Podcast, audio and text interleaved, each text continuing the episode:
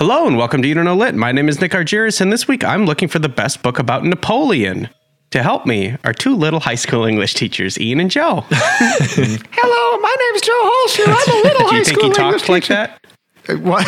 well, that's I, that's because he was French. Hi, Nick. My name's Joe Holshoe. I am a pr- relatively normal-sized high school English teacher, unlike Ian DeYoung, who is a massive. I am the least Napoleonic in stature. He's quite tall. He's quite. If you're looking for a book about Napoleon, okay, this is going to sound stupid. Okay. I brought a book called Talleyrand, which is the name of a Classic. different guy that is not Napoleon, Uh-huh. but who is like uh, e- extremely Napoleon adjacent. I swear to God. Okay, Joe brought a Napoleon adjacent book. last last couple weeks ago we did Nevada Day, and we brought very extremely Nevada books, and I think we kind of wore ourselves out with A little too on the Got nose. a little too close to the sun. Hands to splice the main brace, Nick. Reef the That's fourth what sail, Joe. about. Fish the miz and lit Yes, heads. This week, I'm. Lieutenant Ian DeYoung, bosun of English Lit, and I brought a lit head recommendation from super fan Rachel. Set in the Napoleonic Wars, that's my connection. Master and Commander by Patrick O'Brian. So just to be clear, I think Ian and I, neither one of us probably have that much to say about Napoleon. Oh, actually, I have. I have a really one. I have one, possibly two really good things to say about Napoleon. Just because he wasn't very interesting, Joe, or Yeah, he didn't do that much. Turns out, not that big of a deal. May your earlobes turn into assholes and shit on your shoulders. Hey, the plot doesn't fucking matter at all. This is what I think it's about. If you look closely enough, every author was at some point a racist. Audiobooks don't count, right? All art is quite useless. who, who told you that? Fun fact that is how Joe laughs.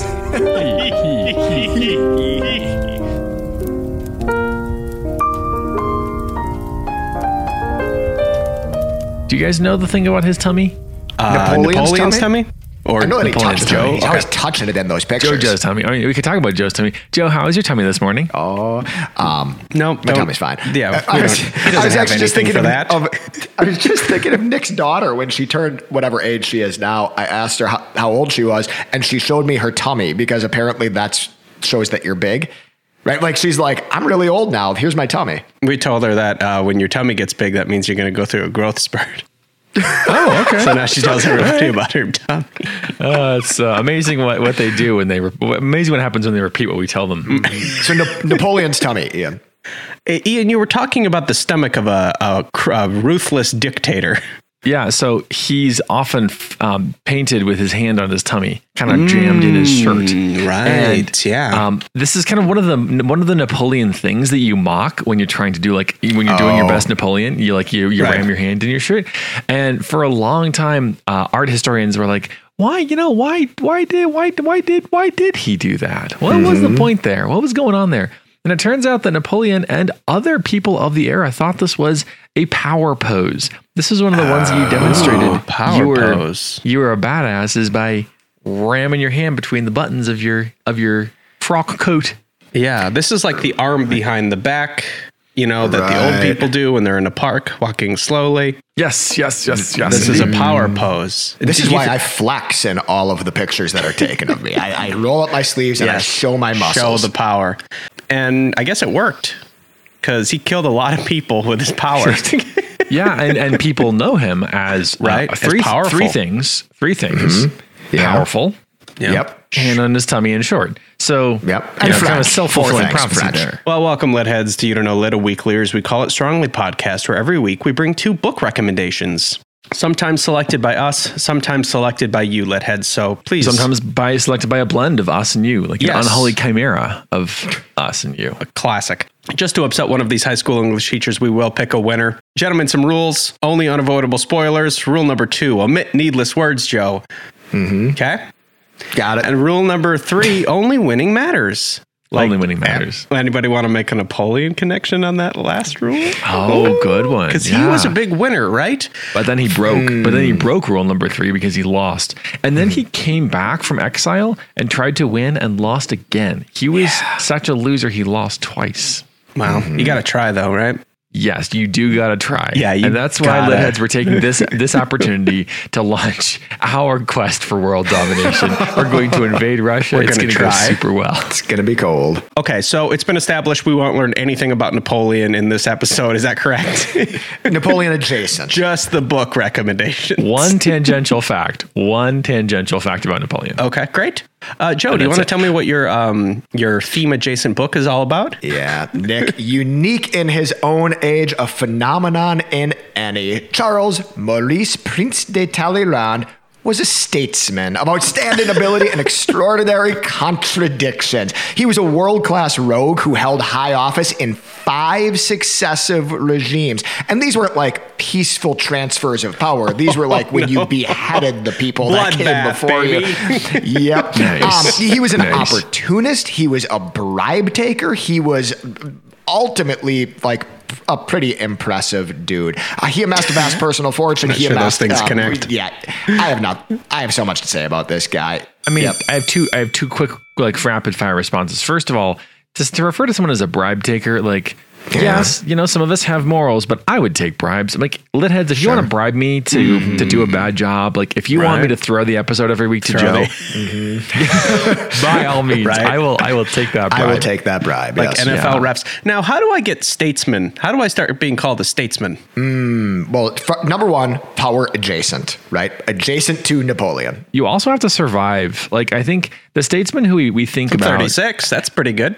Okay, but you have to survive. I'm like, older than everybody alive when Charles Maurice was alive. there- Charles that's, you Maurice, know? fun fact, lived to be 84 Wow. years old, which is one of In- the in- in keys. that the era. average life was 24, I think, when, in, in the 16. early 1800s, which we can all, I think, agree is the worst think- time to be alive is the 1800s. Ian, I would dis- I would disagree. There are worse times. right now. perhaps. Um, I, I think it's interesting. It's interesting that he like he balanced through all these regime changes. I'm fascinated by people who do that. He must be a real piece of shit. Well, yeah, you have to like. There has to be some uh, like absolutely, absolute like amorality, lack of principle. Like, yeah, man. Something is clearly going on. Pure Yes. loyalty to the crown. Um, Ch- Geoffrey Chaucer, who wrote the Canterbury Tales, was not as high in the court as um, Talleyrand, but like he he had a good position in the English court back in the medieval times, and then there was a whole usurpation. The king got killed, like re- kind of mini revolution. And he retained his high position in the court of the new guy. It's Which not just, just like he didn't get killed along with the rest. He stayed in that in that role. That's just Mm-hmm. it's bonkers to me. Yeah. Uh, Well, and Talleyrand, not to one up Geoffrey Chaucer, that's not what this podcast is about. We respect Geoffrey That would be a Chaucer. fun- he did a lot of fun good stuff. Um, but like Talleyrand not only maintained his position through each successive regime, Oh, but got He- a promotion every Oh, time. goodness. He leveled up every time. What He's like, boss. hey, I know I was important in that last regime, but guess what? If I'm more important in this regime, it's going to be good for you. Right. This is some real uh, uh, Henry Kissinger shit, huh? Just kind of like, like sliding through the cracks. Henry Kissinger is still alive. That's the thing that blows my mind. Right. People do, are not because happy if about anybody that. deserves death, Every now and then I like I, I see something about him on Twitter. I'm sorry, X, and it feels please. it feels like it feels like a lie. It feels like fiction. Thick fiction and that lie. he's just still doing great. He, mm-hmm. if anyone, yes, if anyone. Joe, is your not guy a war criminal? Is it pretty clearly great stated? Yeah, it's it's it comes with the hand, doesn't it? yeah, it, it comes with yeah. That's what diplomat means, Nick. That's what statesman is code for. War There's no such thing as an ethical billionaire. There's no such thing as a statesman who's not a war criminal. Ian. I mm-hmm. brought a fiction book. Jack Aubrey thinks he'll never get promoted to captain of a big wooden boat. But then he does get promoted to captain of a Vessel. big wooden boat. But it's not that big of a wooden boat. It is a wretched, small, slow, stodgy tub of a sloop. Ah. Undeterred, though, by character clashes with his staff, the deficiencies of his ship, and the dangers, dangers of the Mediterranean theater of the Napoleonic Wars. Ooh. Jack sets out to take, burn, sink, or destroy as many French and Spanish ships as he can and try to avoid getting captured along the way. This week, I brought Master and Commander by Patrick O'Brian. It was made into a movie, which never got a sequel. Is this? Did it need a sequel? Well, I read something online on the internet recently mm-hmm. that said that the goal with that was a whole Master and Commander verse. Yikes! Hey, Joe Boat, why don't you go first? Oh, you you want to hear about Talleyrand? Yeah. All right. All right.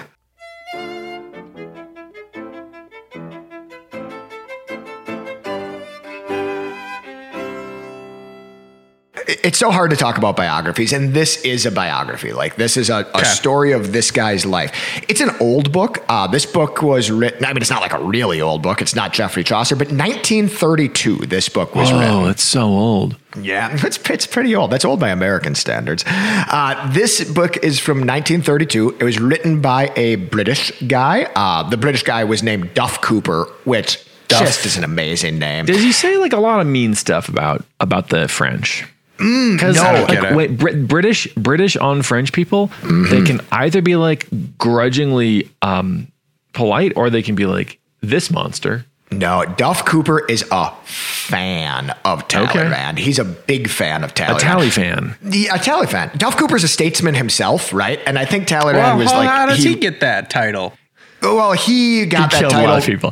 Maybe oh. you start with a genocide, and then they say, "Oh, a statesman." I see. Well, it's actually kind of funny because the way that both of these guys got this title is they were born into nobility, right? But they were kind of like the youngest son in nobility, so you got to kind of figure out what to do with them. In Talleyrand's day, that meant that he became like a Catholic priest and then eventually bishop and then kind of climbed his way to power that way. In Duff Cooper's day, it meant that you get elected to parliament and eventually get to be part of Winston Churchill's cabinet and become the Minister of Information, which is a pretty good yeah, we've talked about that. We love that title. It's a great Yeah, one. That's good. Minister of Information. He was a diplomat. He was a military historian. This is Duff Cooper that I'm talking about. But you can start to see some parallels and why he might look up to a guy who was a famous statesman, Identical a to famous him. diplomat. Yeah. yeah, Saw some parallels in his own life. a couple. So okay, uh, but but, is, but is this like is Talleyrand like the guy that all the statesmen are like, "Oh man, oh, someday"? is he like the? Oh, is yeah, he the I idol? think Talleyrand is the golden calf here. Like he is the one that statesmen are like, man, I if I could only, if I could only. Can you imagine? Yes. Um, okay, so Duff Cooper, and is he is he dead? Uh, presumably, he wrote this book in 1932. Okay, he wrote he wrote this book as a five year maybe old. he's like Kissinger. Maybe he's just still fucking trucking, man. Still going. I would like to point out that Duff Cooper is one of those great elite British names that like s- is is super posh but sounds super like common. Right? Yeah. Like Duff Cooper sounds like a guy that you would drink beer with, but it also sounds like a man born into a 600 year old British noble family Right. I mean, I think that's what uh, Hanging with Mr. Cooper was ba- all based on. Based on Duff. Anything else about this author, Joe? That No, is nothing going to else be about this that was just just a direct That's it. parallel to his subject. Did he write anything else, or is this just kind of like he just loved this guy? huh? Not really. just Like, drops in. Just drops how, in how with long a is this book, Talleyrand. Joe? This book's about 400 pages long. Uh, okay, that's not as bad as I thought. no, I, I- some I had this- biographies are obnoxious. Tell us about Talleyrand, Joe. Yeah, du- the most I'm sorry. notable what is thing about what is his full name? oh my god, one second, We I just got to to call him up. Tally, right? His name is Charles Maurice Prince de Talleyrand, right? So Talleyrand was presumably like his estate, like he was Okay. the prince of Talleyrand, All but he goes by Talleyrand. Who's that's that's tell us the all name. about Tally? The thing that he's most fa- famous for is obviously his resiliency. He- Obviously. he saved. Uh, he served for five successive French regimes, and like I said in my thirty-second intro, these were not peaceful transfers of power. Right? He was. Um, a bishop under like Louis. Oh, I'm always going to mix up the French names, but like the, the Louis King, like the Ki- King Louis, right? Yeah, the last, He- the last Louis, the last, one? last Louis. He was Oh, a bishop 14th. under there. The Sun King. Yep. Then there was the French French Revolution, and Nick, I don't know if you remember the French Revolution. I mean, Uh, we weren't not- not there, firsthand, obviously, yeah. but people were famously beheaded. Like anybody in a state of power, right? Like in a position of power. You weren't anybody unless you were beheaded. Can I just like take a brief time out to remind you all that the guillotine was invented as a humane method of of execution? Yeah. The guy who the guy who made up the guillotine said, "You know what? Hanging is humanitarian. too cruel. We're going to do this in the scientific way with an incredibly sharp knife high up in the air, using the this force is, of gravity." This is great, Ian. Okay, you pick then. Guillotine or hanging? Which one are you? oh, guillotine. Um, I don't want a guillotine. You want it hang for like 30 seconds and just like. I think your neck snaps when Yeah, you your next hang. step's also also. Have you ever seen a movie? I don't think so. You fucking like wiggle there forever. Here's the thing, okay? The guillotine allows my enemies to triumph over my head. They can take my head and stick it up on a stick. But if I'm hung, What are they going to stick my my body on a Oh, stick? Well, maybe. but they're gonna do something to you, bud. Well, yeah, but they could hang you from the ramparts as a warning to others. Okay, so for for for um preserving Ian's dignity, he's gonna Yes. wiggle. I would say hanging. Wiggle. Nah. Hanging is a Uh, more But then you gotta wear death. the black sack over your head. Like that's how you go out with just nothing. It's just black. And you don't know, like you don't know when You it's going to happen. what's like gonna. it- Oh, my God. man. Yeah. All right. Well, this is tangential to the conversation right, because two Talleyrand famously one did not get guillotined. Never had to worry about these things. Never. Well, I'm sure he had to worry about that. so he he was there during the French Revolution. He was there when Napoleon took over. He was there when Napoleon Wow. lost power. He became like, and with each successive regime, he literally got a promotion. Right? Like he he was a yeah. It was it was pretty You're not making lateral he- moves through a, a regime change. Was he doing that thing where he like at the, as he saw uh, I, this turned this started off as a joke, but I think it might actually be more true than I expected. As he saw things going bad, he sort of positioned himself. So for the next one, when the next person rolled up, you're like, "Yeah, I was actually helping you from behind the scenes the whole time."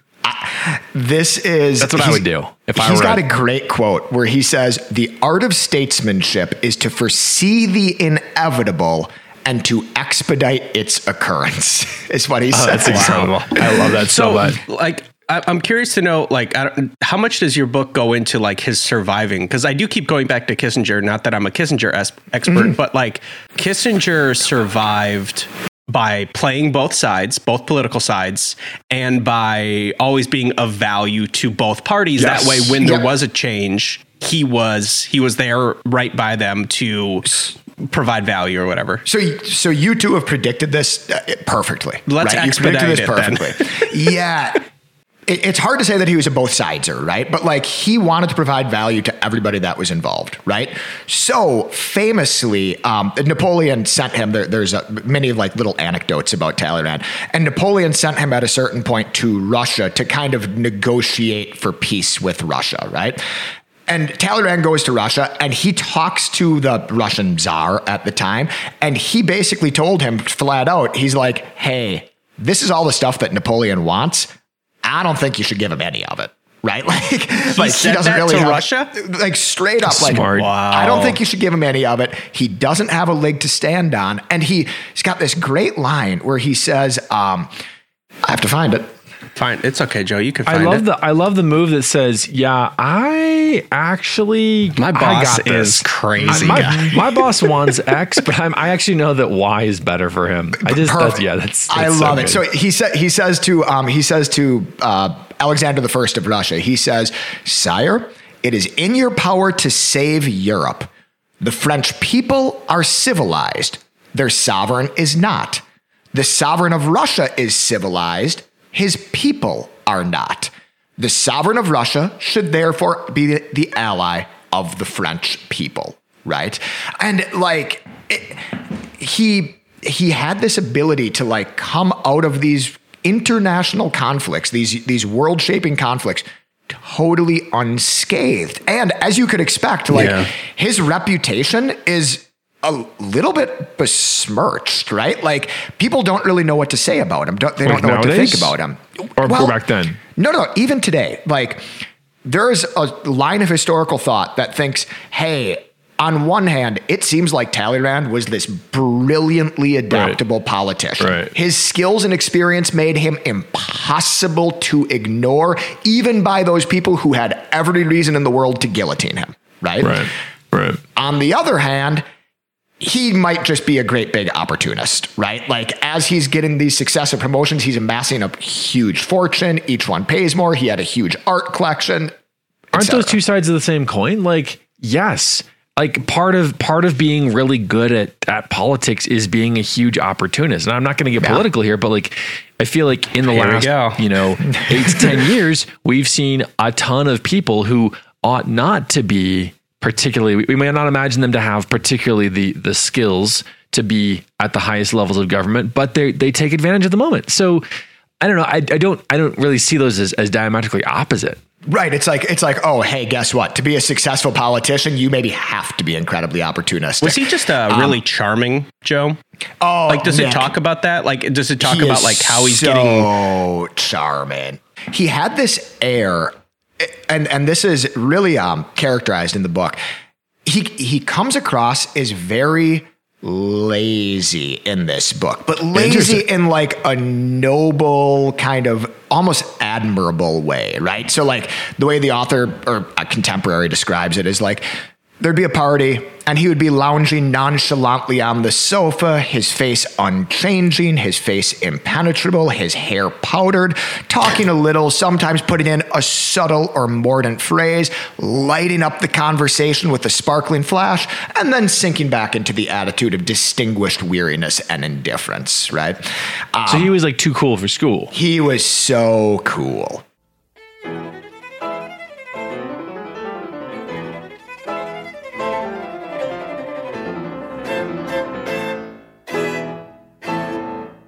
The regime changes that Talleyrand survived and thrived through were some of the most tumultuous regime changes in I don't know if you call this modern history, but in time, right? So it went from a monarchy to the people rose up and they killed all the monarchs and beheaded a bunch of people. Then we go to Napoleon rising up, um, like taking, you know, like conquering countries, conquering countries, conquering countries.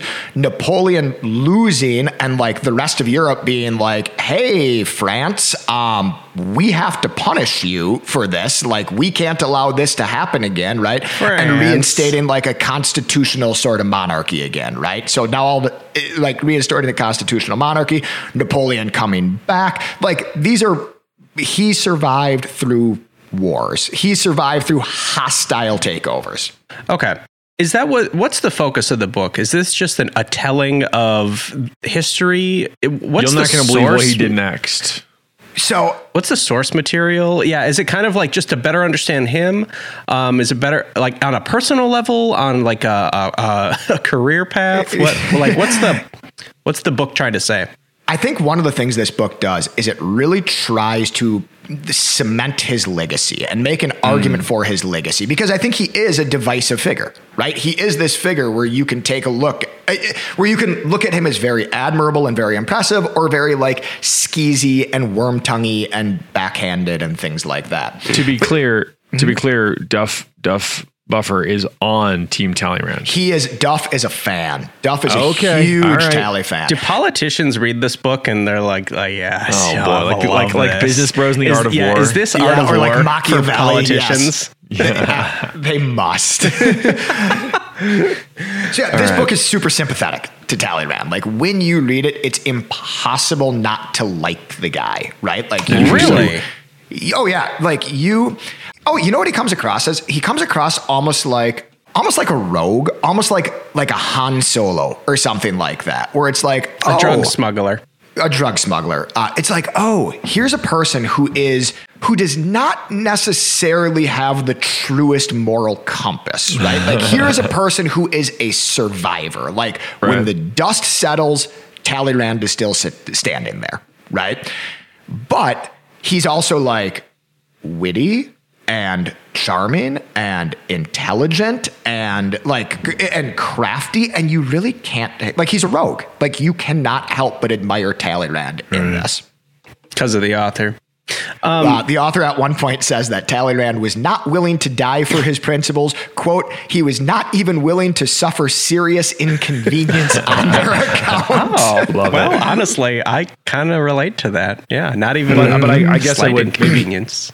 maybe maybe one would push back and say he like the principle for him was self-preservation like Well- what what kept him alive and what kept him him um It has to be. He put himself above the state. right so that's at every my, my point the point i'm not trying to make is that's a principle too to say like i mean that's that's an ethical code to say my my my greatest good the greatest good is me is me not dying right is Okay, me not getting guillotined That's absolutely true, but I think, but I need to say that that's not what Duff Cooper argues. Like Duff Cooper's Oh. Uh-huh. like, okay, look, we could look at this guy as out for number one, right? He's a like nobody's a bigger Tally fan than Tally than Talleyrand, right? Mm. We could look at that. However, he says if you look at the way he behaved throughout his life, there absolutely was a set of core beliefs which he held. And Okay. those beliefs often made him unpopular with those in Oh, power. interesting. Like Okay. though unpopular with people even that he served. And prime among those core beliefs was a desire for peace rather than conquest oh, oh. and a commitment to a constitutional monarchy. Right? Like Okay. those two things he worked for throughout. So there's even these stories. He has this like this kind of practiced air of laziness, and kind of very famously, as Napoleon would storm around and tell Talleyrand, "Hey, I need you to do this. I need you to do this. I need you to do this." Talleyrand would very frequently just not do those things. Right. Smart. And then when Napoleon came back a, a week later and was like, "Oh, I've been thinking about it. I don't think we should do that anymore." Right? Like Napoleon, who is a little bit mercurial, mercurial uh, Talleyrand says, "Well, Good you know, news. good emperor, I've got great news for you." He sounds That's like what a I lazy uh, piece of shit. So, Joe, um, as you read this book, how okay, what uh, what is your opinion of this person, and how much do you think that's influenced by the author being so on this guy's side? Oh, I think that for you to read this book and not be a fan of Talleyrand, and you're absolutely right, because the author is so much on his side, you would really have to be reading between the lines and really have to Okay. be looking at the objective facts and be like, okay, well, the author says it this way, but I mean, come on, right? right. But I will say, you have to have independent thought. he'd have to have independent thought, which God forbid. Um, I will say, like Talleyrand, like one of the things that comes across, and you, we all know people like this, is even for all of his political maneuvering, Ian. and th- there's this wonderful word um, that the author uses, tergiversation, tergiversation, right? What does it basically mean? means, oh, it basically means that Talleyrand was incredibly willing to turn back, is what it meant. What is the word Okay. What is the word? Yeah, tergiversation. right? Tergiversation. Tergiversation. It sounds curious. completely Yep. made up. It sounds like several words just put together. Well, all words are several Oh, words put it. together. Okay, mm-hmm. well, wait a wait. We win that conversation, Joe. Mm-hmm. Yeah, it's actually no. He's true. This this is a thing. This Yeah. exists. It's a thing. yeah, It's- it's a- we believe you, it's Joe. a super stodgy word, obviously. Um, but like he was undoubtedly an amazing diplomat. Like after Napoleon, after Napoleon, like, you know, caused a lot of trouble in Europe and all of Europe got together and they were like, hey, we super need to punish France for what they have done. Talleyrand was the guy that did the negotiations at that table. And his argument to the rest of Europe was you could super punish France. And you and you would not be wrong to do that. But a strong France is really good to keep the, a strong England in check. And if you uh-huh. super punish France, England is just going to have their way with Europe. There's going to be nothing to stop them. And they emerged from this conference after Napoleon like conquered all of Europe. France emerged from this conference as a strong state with its military intact. And the new regime was like, hey, Talleyrand, you get a promotion. Really good job on that. Hmm. So he has a lasting legacy. Like he really was an advocate of the balance for power in Europe, right? Like he didn't want any one state to be much stronger, like considerably stronger than the other. It'd be nice if France was a little stronger than the others, but for the most part, um, he was a, a huge advocate of modernizing France, right? Like he played a huge role in Electric like edu- cars. uh, among other things, um, Eiffel Towers. No, he supported like educational reforms. He advocated for economic development, like established a legal framework that like has endured. And he also has had like this. The whole time I was reading this, I actually kept thinking of Ben Franklin. Like, mm. Did they? Did they have glasses or a kite? the author never really makes this connection, right? So uh, this is maybe something that I'm maybe I'm bringing too much to this, but Probably. Talleyrand was like very French, right? Like he was like he was oh. steeped in the art of conversation. He was a mm-hmm. patron of the arts. He was very fancy. He was a fan of culture. He was a French intellectual.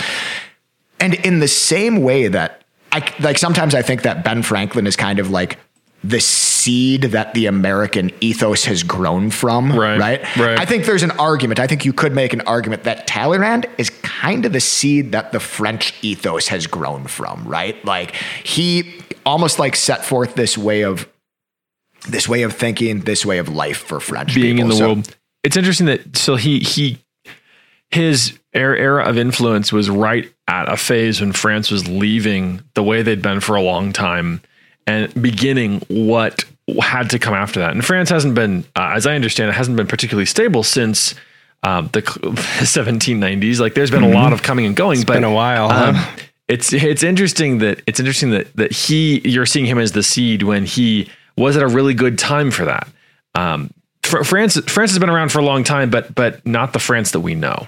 Right. And also, it should be said, like, this is contemporary to the time that things were really getting shaken up in America. Like, between a couple of these regime changes, um, Talleyrand thought, ee, I got to get out of the country and lay low for a little while. Like, he went to England until England was like, yeah, you can't be here anymore. and then he went to America and lived with Aaron Burr. Right? Oh, wow. like, Oh, like was he in Hamilton? he was not in Hamilton. man. Although Missed opportunity. yeah, it's- it's not good. Sequel. I enjoyed this book. I didn't know anything about the guy before this. Uh, it was it was awesome. I liked it. So I know a lot about Talleyrand now. I still know practically No. nothing about uh, Napoleon, but Well, I, did think have that thing in there how he's mercurial, right? Yes, like you how he did was always that, ordering yes. people about. Adjacently, you've learned so much, though. Um, Joe, does this book focus more on him, or like how much do you learn about um, maybe like the history of the time, like what was happening at the time, like Y- y- You know, I've really grown to just think of Napoleon as Talleyrand adjacent. Reading this book makes me feel like makes me feel like all of French history is just Talleyrand adjacent, right? So, so you do get it, but I mean, the book is absolutely focuses on him. You know, it's like, oh, and then when this regime change happened, this is what Talleyrand did. did he have a favorite food? uh, uh, baguettes, uh, crepes. uh, We'll just end with baguettes, I think. Yeah, Yeah. that's perfect. Thank you, Joe. Excellent work. beautiful.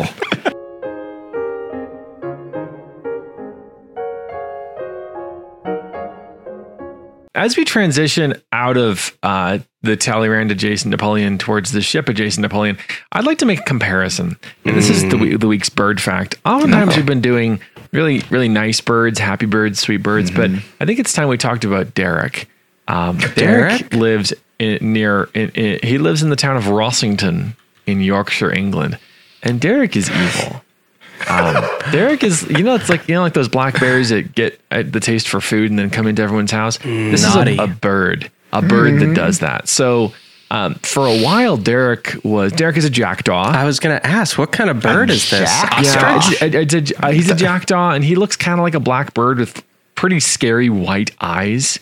And he started off as like this local hero, and then eventually Derek Oh, kind of got no. full of himself, He and now he's dive he's dive bombing children on the way to school. He's attacking people outside.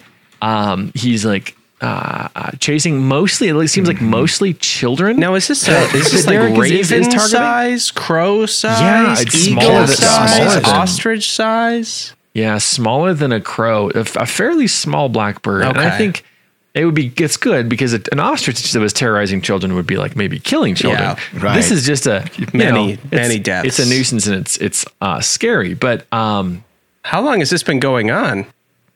so um, recently, um, recently he's kind of turned. He's broken bad. He has been a he's been a local celebrity for five, four or five years. But in the last year or so, Derek has really kind of. I think that the power has gone to his head. This is like the orcas, the orcas that have turned evil. No, because the orcas, the orcas have a legitimate reason. The orcas Right. are like, what are these boats doing in our in our land? Oh, what are these people They're doing in my out- forest? They're driving out colonizers. well, he lives in the town though, so like he's a he's a trespasser. But might be. Was he there first? Maybe it was his ancestral. I, I definitely this village has been around longer than young Derek. Derek is Mm. not an old bird. Um, but I think I really see the similarity between him, between Derek and Napoleon, And Tally, You know, Tallywhacker. and Tal- and Talleyrand. Talleyrand. Honestly, but all of them are survivors except for Napoleon and eventually Talleyrand. Ian, what's your book about? Uh, I brought a boat book this week, you guys. Right, about brick Um, brick so- boat. It's great. So um, this is a recommendation from uh, Lithead Rachel, who has brought who, who's recommended some really really good books. I'm glad the you didn't bring this for Boat Week. That would have been Not close. on That would have not maximized the amount of boat books we brought into this podcast. Way to maximize that number. That's true. I'm spreading it around. Um, I'm going to read what what Rachel says about it. That'd be great. Previously, she re- uh, requested uh, a book oh, who's the author? The book that had um some really good slang in it, some really good historical fiction type slang. And she says, I'm continuing the theme, so I have a game later about that slang. That'll be a lot of fun. Slang Um, game. The slang game. Uh, but but she says this is a brilliant, brilliantly researched novel set during the Napoleonic Wars and sets up the 20 book long series of adventures following Oh boy. the ship captain Jack Aubrey and his surgeon Stephen Maturin. O'Brian was heavily influenced by Jane Austen's writing style. I didn't know this. This is a super cool fact. So the, his books are full of witty dialogue and complex characters that illustrate the social dramas of their time. Is that the style of Jane Austen? Witty, witty Yeah, dialogue, Yeah, witty dialogue, complex, complex characters. Witty dialogue, complex Yeah. characters, social dramas. Yeah, yeah, very much. It's called the novel of manners, and I I, I, did, I didn't realize this when I was reading it, but um, that kind of it helps me understand what's going on in this in this book. Uh, she says, Rachel says, there are epic sea battles where the underdog beats the bigger, badder guy based on real historical events. Lots of amusing metaphors and mis- mis- mistranslations. What more could you want? And I would say nothing. This is quite a fun book. Not Quite a fun book. It's a boat book. Um, quick, can I get a quick page count? Uh, You really yeah, scared me that with the 20 book series comment. It's not too long. It's you know it's decent. Yeah, decent. Decent. Um, Great. Do So all I would say 20 books I would exist? say in Like, the three. I would say in the three hundred page, Oh. three hundred page range somewhere in there. So shorter than Joe's book for sure. Yeah, both both of our books showed tremendous restraint. It must Yes, also I'm be said, I'm- right? Like boat books and political books can be. I think. Do you quite think that's just uh, Napoleon movies being god awfully long, where you're just like your Right. expectations are like this is gonna be painful. You gotta cram everything in. The series, I to be to be completely honest with y'all, I. I had previously I had previously read some of these books. I did not finish the series because as Well, with because it's many 20 books long. 20 books long series, you get to a certain point and your main central characters are just doing the same things in different, you know, settings, different skins. now they're in a coffee Um, shop. It's like the it's like Friends. All right. So Ian, what is it? Uh, what is it about? Um, so this is it's not quite a Bildungsroman because you had a lot of those. I'm not going to say that. Um, It's a ship's it's- roman. Ship scenes.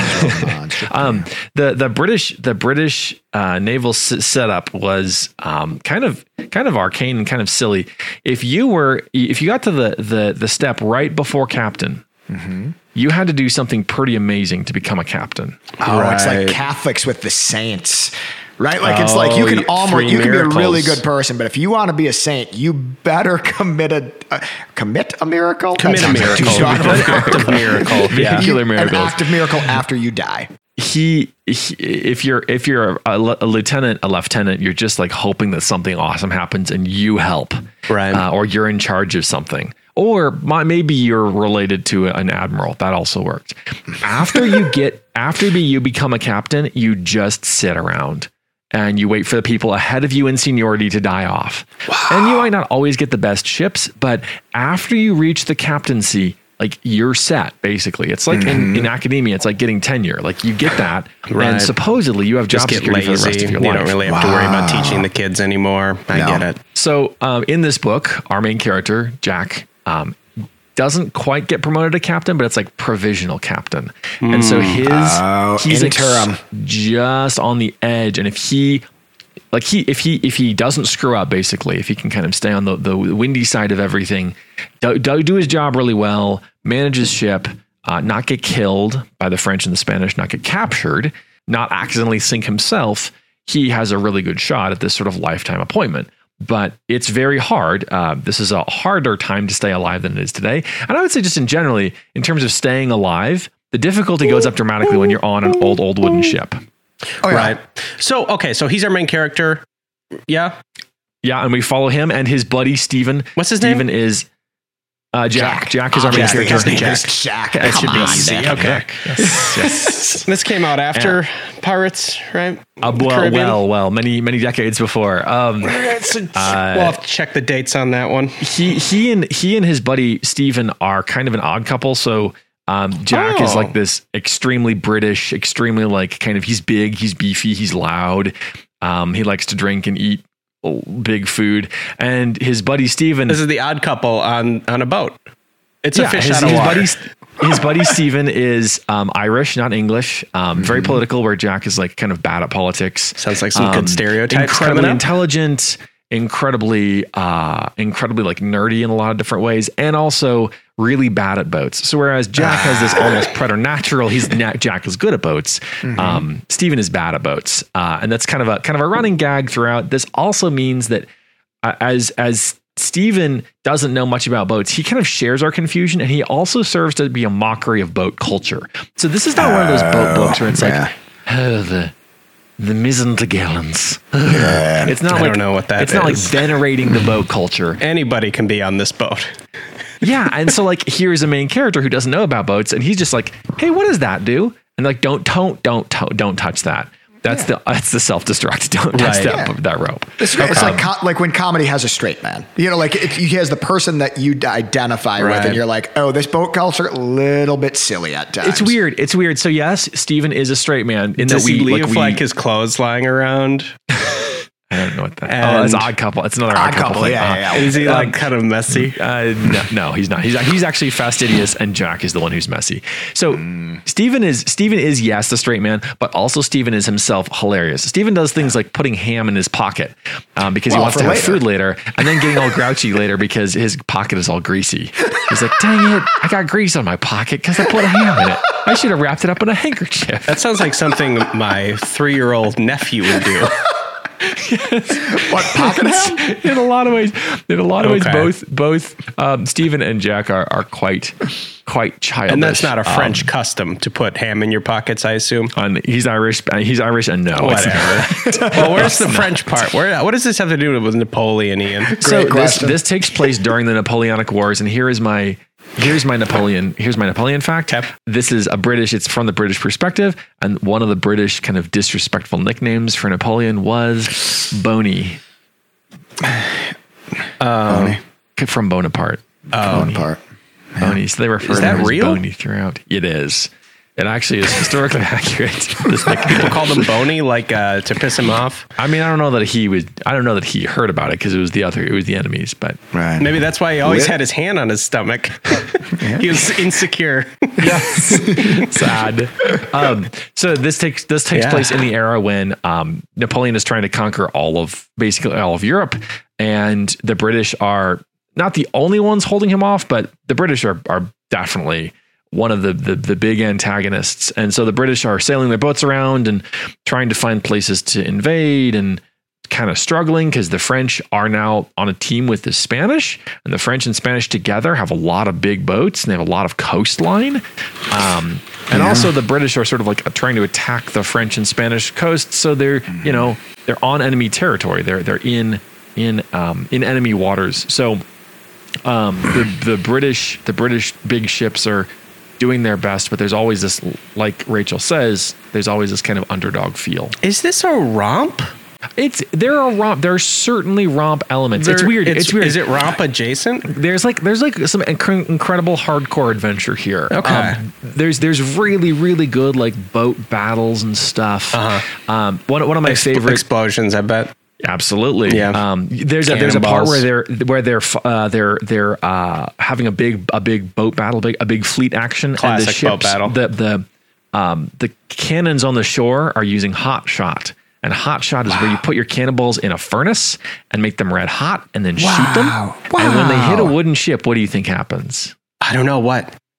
The ship catches on fire and they're all made of wood and it's very scary and bad there's like there's there is absolutely adventure there is uh, dare i say swashbuckling but okay. Is there? but I think- any I think- parrots? Great question. Thank you, Joe. Ma- not not featured i would say not featured Jackdaws? parrots uh, a la long john silver but there's certainly parrots mentioned this is a weird book though because it's got this it's it's it's hilarious um, it's deeply funny and um, it's it's lighthearted about things that it's got kind of a dark humor to it things that you maybe sh- you shouldn't laugh at become funny but it's also like very very well drawn interesting characters and it's also really beautifully crafted Did you like it? I loved it. And I think part of it is the sort of joy that O'Brian takes in language and in exposition. So I have a game. You guys want to play a game? Yeah, I like games. Yes.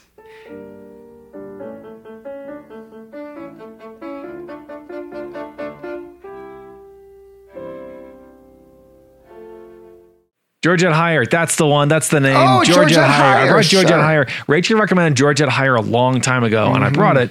Um, and Georgette Heyer Devil's Cub, it's got all this slang in it, and that's part of the joy is figuring out what the slang means. So my game that I brought today is is a slang game about uh, boat slang. Um, Yes. kind of like kind of like John McPhee's geology book, where Ooh. McPhee is just like these words, man. Let's mess around with these words. O'Brian loves the language and he kind of pokes fun at it. So I'm going to tell the game is called "It's Not What You Think." It's not what it sounds like. The game is called "It's Not What you, It Sounds Like." I'm going to tell you a word I like it. that you think you might know what it means, and in fact you don't. It means something Oh, else. wow. And so I don't really, I don't really expect you to get a lot of these. Sure. But you should come as close as you can. And the person who, in my estimation, comes closest in guessing a definition, Love it. That's not what you think it is. Joe, I'm gonna Um, crush you. I don't know. I, I Joe knows boats. Joe Boat. We'll um, we'll do a buzz in style. Okay. Um, I'm gonna yar. Oh, that's good. I'm gonna start super easy. Tack. T ahoy. A C K. Yar. Tack. Ahoy. Uh, I'm sorry, I heard Joe first. Ooh, I believe tack. Uh, this is a sailing term. It means to. It means to like. Uh, like like sail into the wind is kind of what I think it means. Oh Mm-hmm. crap! Joe does no boats. Oh no, I made a terrible mistake. Yes, um, that is tack is either the active zigzagging uh, towards the wind, um, so that you don't just have to sail away from where the wind is blowing, or tack can be a course, um, a, a direction. Oh, so okay, I'm cool. going. I'm we're, we're we're on a different tack now. A different. Mm. Is it? It's not tact, right? Like it's Nope. it's T A C Definitely Is that what it is? tact. T A C K. All right, Okay. next one. Horse. uh, yar. Nick. When you get sick on a boat Uh-oh. and your throat mm. hurts. Mm-hmm. That's that's rather literal. Uh, Right. No, that's Yeah. not accurate. Horse, um, specifically in the phrase "salt horse," is what they would refer to to salt beef as. One of the ways you preserve food. They called their beef horse. yes, they called it salt horse. Is it because it was so bad? Like, is it because like once you salted it, it was like I don't want to eat this I anymore? think it's because it was tough. I like think that's, that's the sense of it. Though I don't know if horse meat is tough. Um, I they would bet it is. They look pretty. Yeah, I'm sure. rangy. They they um they would preserve their beef in salt, and then they would have to soak the beef for hours to get the salt out of it to make it in to make it edible, like Yes, because it could and, be. Yes. and then so that would waste. That would, you pour that water over the salt. So side. if you had bad beef, you could say this is this is horsey. Just horse. This is horse. All right, let's do another one. I'd let's do another horse, Fish. Fish. Fish. Fish. Ahoy. Oh, that's got to be Uh, chicken. Go ahead. Chicken of the sea. No, go ahead. Go ahead, Joe. Uh, I was just gonna say they're the things that that are in the water that you like that swim. Fish. Again, uh, let me no, remind- it's Let me remind you- you, too this- literal. this- oh, this game well, you not- said that it was when you had a sore throat. That's what horse was. This game is not. It is what it sounds I, like. I'm gonna say sick. I'm I'm feeling fish. I'm sick. I'm like I'm sick. oh, sick. that's good. Like a little, Oh, I- a little I like green in the that. gills. Seasick. I like that. I like that. It's inaccurate, but um, Right, it's right. good. Yeah. Um, when your mast I get that a lot. when the mast of your ship breaks, you know, say in a storm or someone shoots it with a cannon, um, and you want to have to fix it before you get home, you fish it. And the way you fish a mast is you stick a couple of you nail up a couple of pieces of board on either side of the broken part, and you mostly just pray you make it back to port safely. Because otherwise, you have to paddle Uh, or, or just die. Yep. You just Master. die. Master? Oh, I, I I'm going to say ahoy on this one. Go ahead, Joe. I bet it's kind of like ironic. I bet it's the name that a person has, but like it's not like the person that's actually in charge of the boat. It's like the guy that empties the chamber pots. Like he's the master. Mm, buzz buzz. Go ahead. I'm gonna say it's the person who's in charge of the mast. Oh, oh, Really oh, good. Oh, oh, that's good.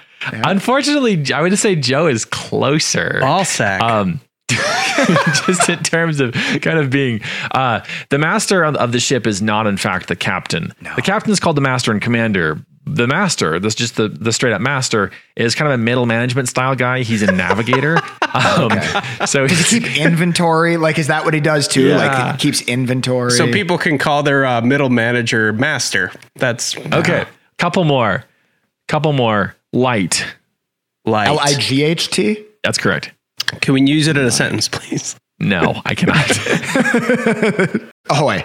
okay joe Um, okay, so like if you're shipping something, right? Like like truckers talk about this. Mm, This guy's like getting into weight. truckers go places full and then they come back Mm. empty. So I think it has to do with the cargo. Like I think if you have a light, Okay. ca- like you call it light. Good guess. Okay. Good guess. I have no notes on that. That's exactly what I think. I think it has to do with the weight of the ship.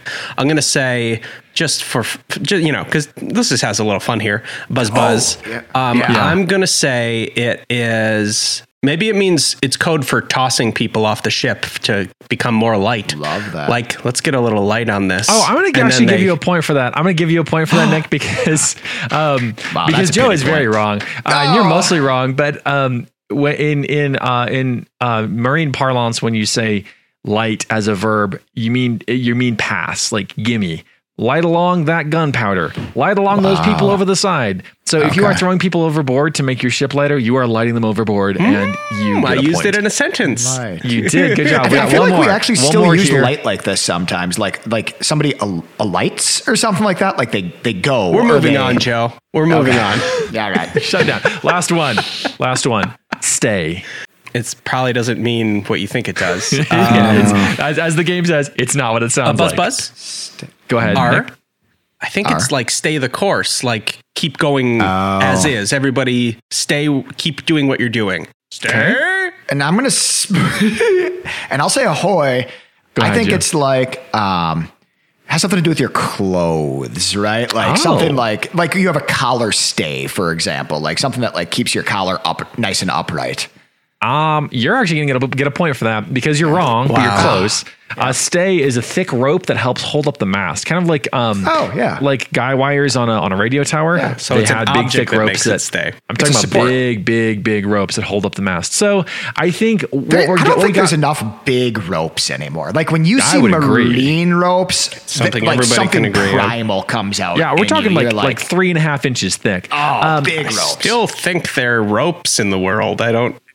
Yeah, but we as don't a- ever see them. Okay. As a result of this game, Nick, you are keel hauled, and Joe, you're now a midshipman. So do with that information what you will.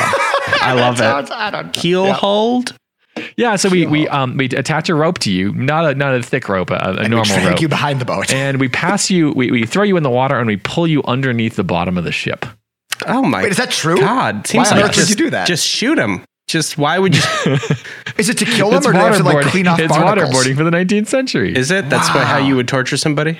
it was a punishment. It was a punishment. Yeah. It sounds like a punishment. Would they die? No, not always.